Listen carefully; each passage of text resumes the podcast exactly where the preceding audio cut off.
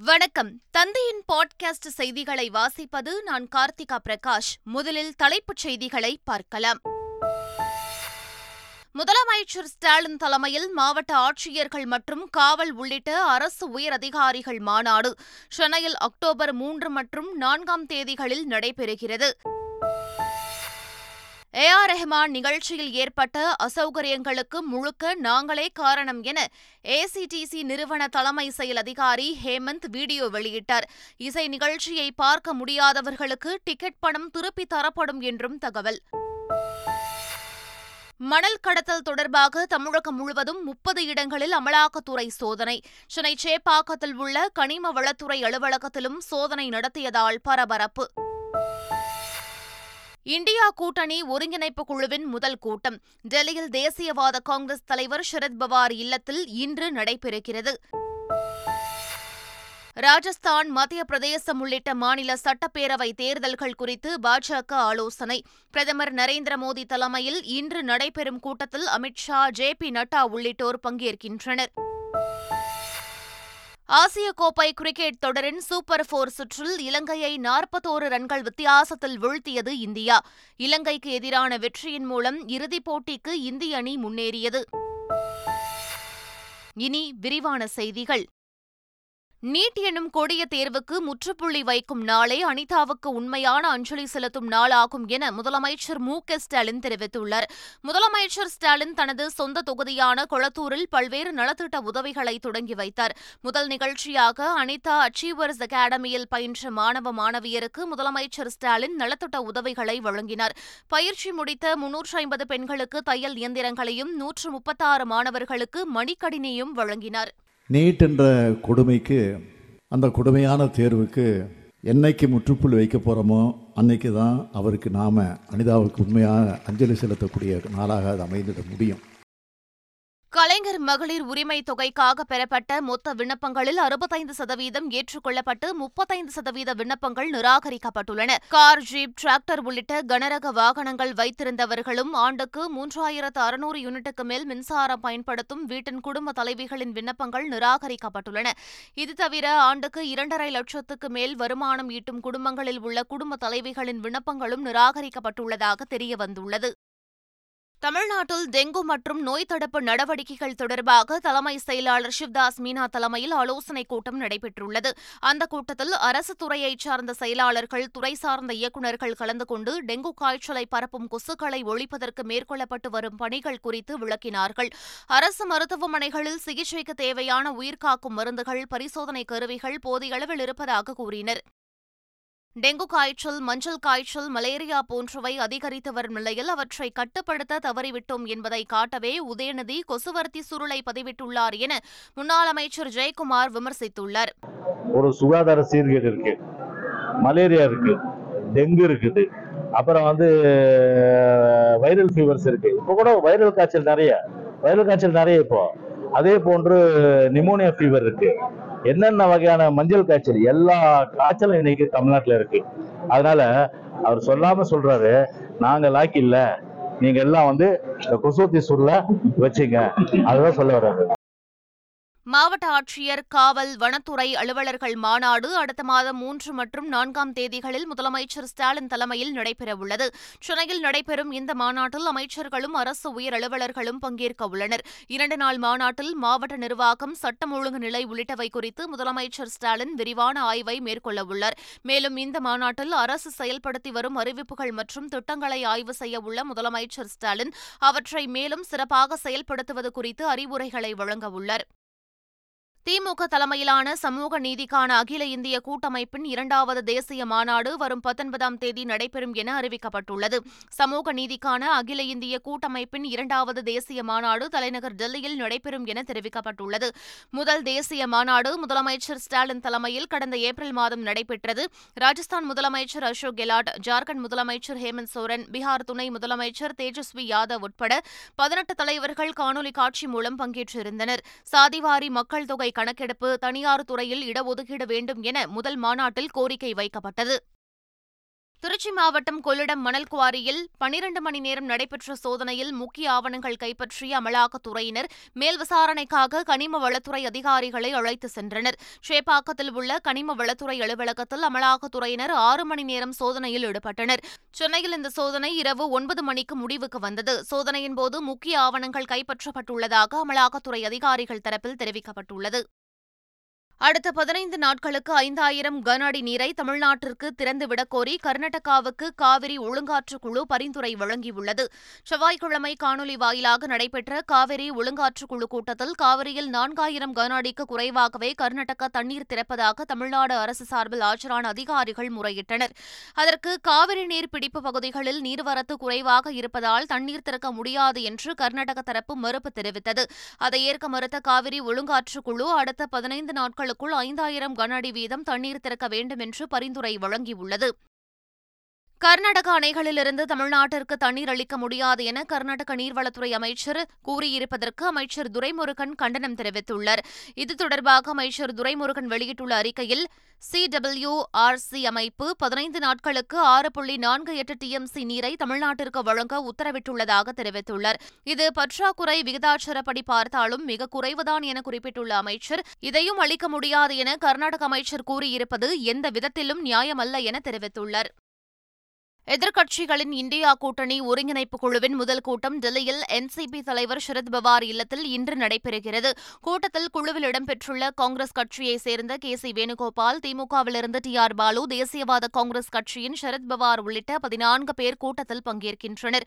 கூட்டத்தில் நாடாளுமன்ற தேர்தலை எதிர்கொள்வது குறித்து ஆலோசிக்க உள்ளதாக தகவல்கள் வெளியாகியுள்ளன. தமிழ்நாடு பாடநூல் கழகம் தயாரித்துள்ள பிளஸ் டூ பாடப்புத்தகத்தில் சனாதன தர்மம் குறித்த கருத்துகள் இடம்பெற்றுள்ளன. சனாதன தர்மம் குறித்து அமைச்சர் உதயநிதியின் கருத்து இந்திய அளவில் சர்ச்சையை ஏற்படுத்தியது. இந்நிலையில் தமிழ்நாடு பாடநூல் கழகம் தயாரித்துள்ள அறிவியலும் இந்திய பண்பாடும் என்ற பிளஸ் டூ பாடப்புத்தகத்தில் இந்திய பண்பாடும் சமயங்களும் பகுதியில் சனாதனம் குறித்த கருத்துகள் இடம்பெற்றுள்ளன. அதில் இந்து சமயம் சனாதன தர்மம் வேத சமயம் வைதீக சமயம் போன்ற பெயர்களால் அழைக்கப்படுகிறது என இடம்பெற்றுள்ளது. ஏ ஆர் ரெஹமான் இசை நிகழ்ச்சியில் ஏற்பட்ட அசௌகரியங்களுக்கு தாங்கள்தான் காரணம் என ஏசிடிசி நிறுவனத்தின் தலைமை செயல் அதிகாரி ஹேமந்த் தெரிவித்துள்ளார். இது தொடர்பாக வீடியோ ஒன்றை வெளியிட்டு பேசியுள்ள அவர் ஏ ஆர் ரெஹமானுக்கும் நிகழ்ச்சியில் ஏற்பட்ட அசௌகரியங்களுக்கும் எவ்வித தொடர்பும் இல்லை என்றும் சமூக வலைதளத்தில் ஏ ஆர் ரெஹமான் மீது தாக்கி கருத்துகள் பதிவிட வேண்டாம் என்றும் கேட்டுக் கொண்டுள்ளார் சில தவிர்க்க முடியாத அசௌகரியங்களுக்கு தாங்கள் பொறுப்பேற்றுக் கொள்வதாகவும் கூறியுள்ளார். வந்து முறையா பணத்தை கொடுத்து இந்த கான்சர்ட் அட்டன் பண்ண முடியாத அனைவருக்கும் கண்டிப்பாக எங்கள் தரப்பில் ரீஃபண்ட் செய்யப்படும். ஏன்னா வந்துட்டு அது ஐநூறுரூபா இருந்தாலும் சரி ஐம்பதாயிரரூபா இருந்தாலும் சரி எந்த பணமாக இருந்தாலும் சரி பணம் பணம் தான். அதனால் வந்துட்டு ஒவ்வொரு உழைப்பும் ஒவ்வொரு மணியும் ஒவ்வொரு காசும் இருக்குது அதனால் வந்துட்டு உங்களோட காசு நீங்கள் இந்த காசை பே பண்ணி இந்த இந்த ரஹ்மான் சாரோட நிகழ்ச்சிக்கு மறக்கணும். இந்த கான்சர்ட்டுக்கு நீங்கள் பே பண்ணி நீங்கள் வரதா இருந்தால் வந்துருதா இருந்தால் வர முடியாததாக இருந்தால் கண்டிப்பாக அது ரீஃபண்ட் செய்யப்படும். அதில் வந்து எந்த ஒரு அதுக்கு மாற்று கருத்தும் கிடையாது. ஏ. ஆர். ரெஹமான் இசை நிகழ்ச்சி குளறுபடிகள் தொடர்பாக காவல்துறையினர் நடத்திய விசாரணையில் பல்வேறு பரபரப்பு தகவல்கள் வெளியாகியுள்ளன.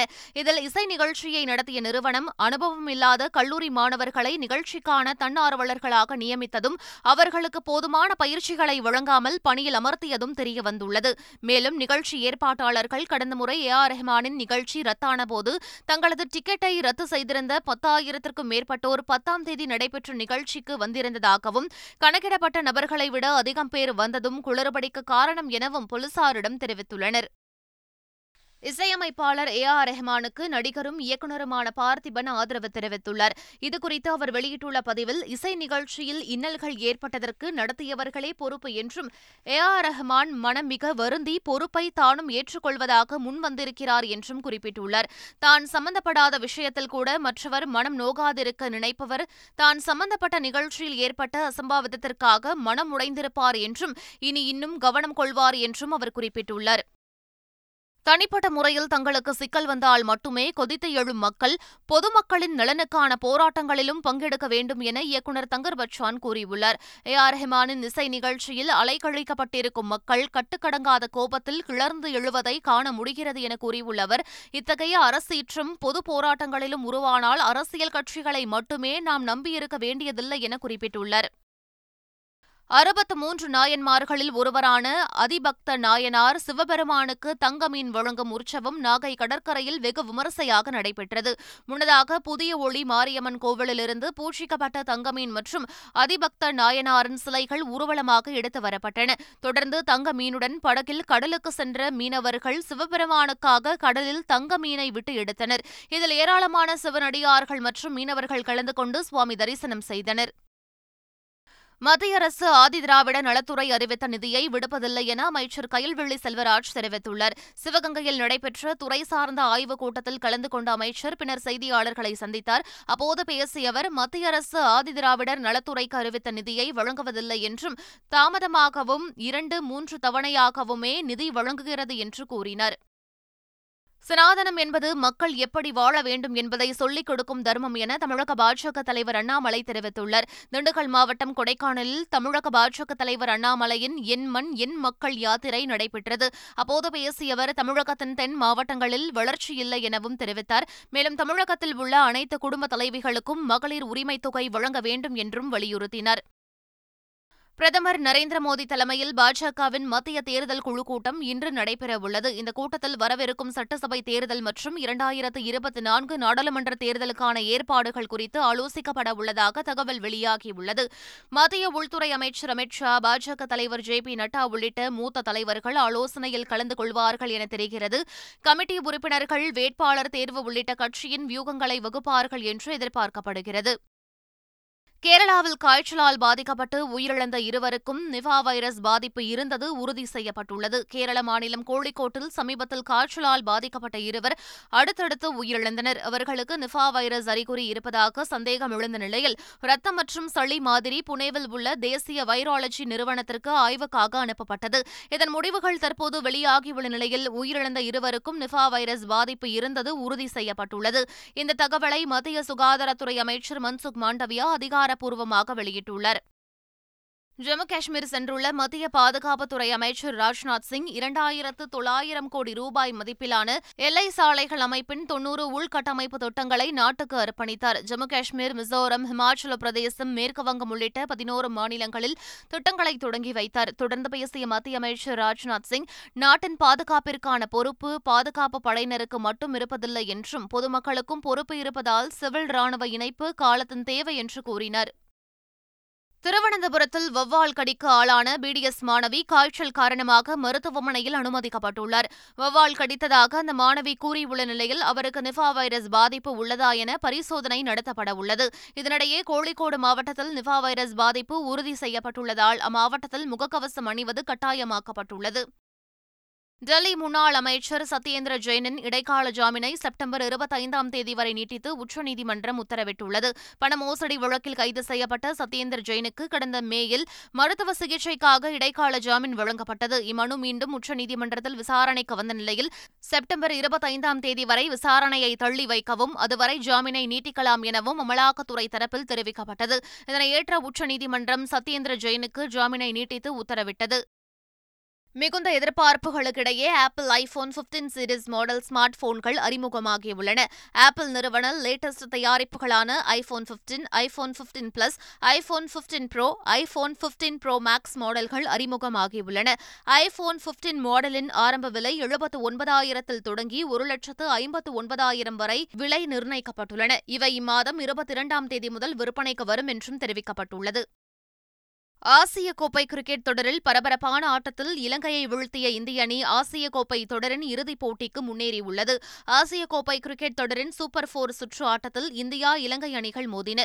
முதலில் பேட்டிங் செய்த இந்திய அணி இருநூற்று பதிமூன்று ரன்களுக்கு ஆல் அவுட் ஆனது. தொடர்ந்து களம் இறங்கிய இலங்கை நூற்று எழுபத்தி இரண்டு ரன்களுக்கு ஆல் அவுட் ஆனது. இதன் மூலம் இந்தியா நாற்பத்தோரு ரன்கள் வித்தியாசத்தில் வெற்றி பெற்று ஆசிய கோப்பை தொடரின் இறுதிப் போட்டிக்கு முன்னேறியது. இந்திய அணி தரப்பில் அதிகபட்சமாக குல்தீப் யாதவ் நான்கு விக்கெட்டுகளை வீழ்த்தியது குறிப்பிடத்தக்கது மீண்டும் தலைப்புச் செய்திகள்.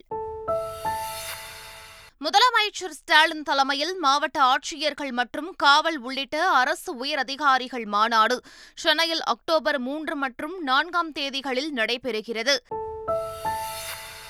ஏ ஆர் ரெஹ்மான் நிகழ்ச்சியில் ஏற்பட்ட அசௌகரியங்களுக்கு முழுக்க நாங்களே காரணம் என ஏசிடிசி நிறுவன தலைமை செயல் அதிகாரி ஹேமந்த் வீடியோ வெளியிட்டார். இசை நிகழ்ச்சியை பார்க்க முடியாதவர்களுக்கு டிக்கெட் பணம் திருப்பி தரப்படும் என்றும் தகவல். மணல் கடத்தல் தொடர்பாக தமிழகம் முழுவதும் முப்பது இடங்களில் அமலாக்கத்துறை சோதனை. சென்னை சேப்பாக்கத்தில் உள்ள கனிம வளத்துறை அலுவலகத்திலும் சோதனை நடத்தியதால் பரபரப்பு. இந்தியா கூட்டணி ஒருங்கிணைப்பு குழுவின் முதல் கூட்டம். டெல்லியில் தேசியவாத காங்கிரஸ் தலைவர் சரத்பவார் இல்லத்தில் இன்று நடைபெறுகிறது. ராஜஸ்தான் மத்திய பிரதேசம் உள்ளிட்ட மாநில சட்டப்பேரவை தேர்தல்கள் குறித்து பாஜக ஆலோசனை. பிரதமர் நரேந்திர மோடி தலைமையில் இன்று நடைபெறும் கூட்டத்தில் அமித்ஷா ஜே பி நட்டா உள்ளிட்டோர் பங்கேற்கின்றனர். ஆசிய கோப்பை கிரிக்கெட் தொடரின் சூப்பர் போர் சுற்றில் இலங்கையை நாற்பத்தோரு ரன்கள் வித்தியாசத்தில் வீழ்த்தியது இந்தியா. இலங்கைக்கு எதிரான வெற்றியின் மூலம் இறுதிப் போட்டிக்கு இந்திய அணி முன்னேறியது. இத்துடன் பாட்காஸ்ட் செய்திகள் நிறைவு பெறுகின்றன. வணக்கம்.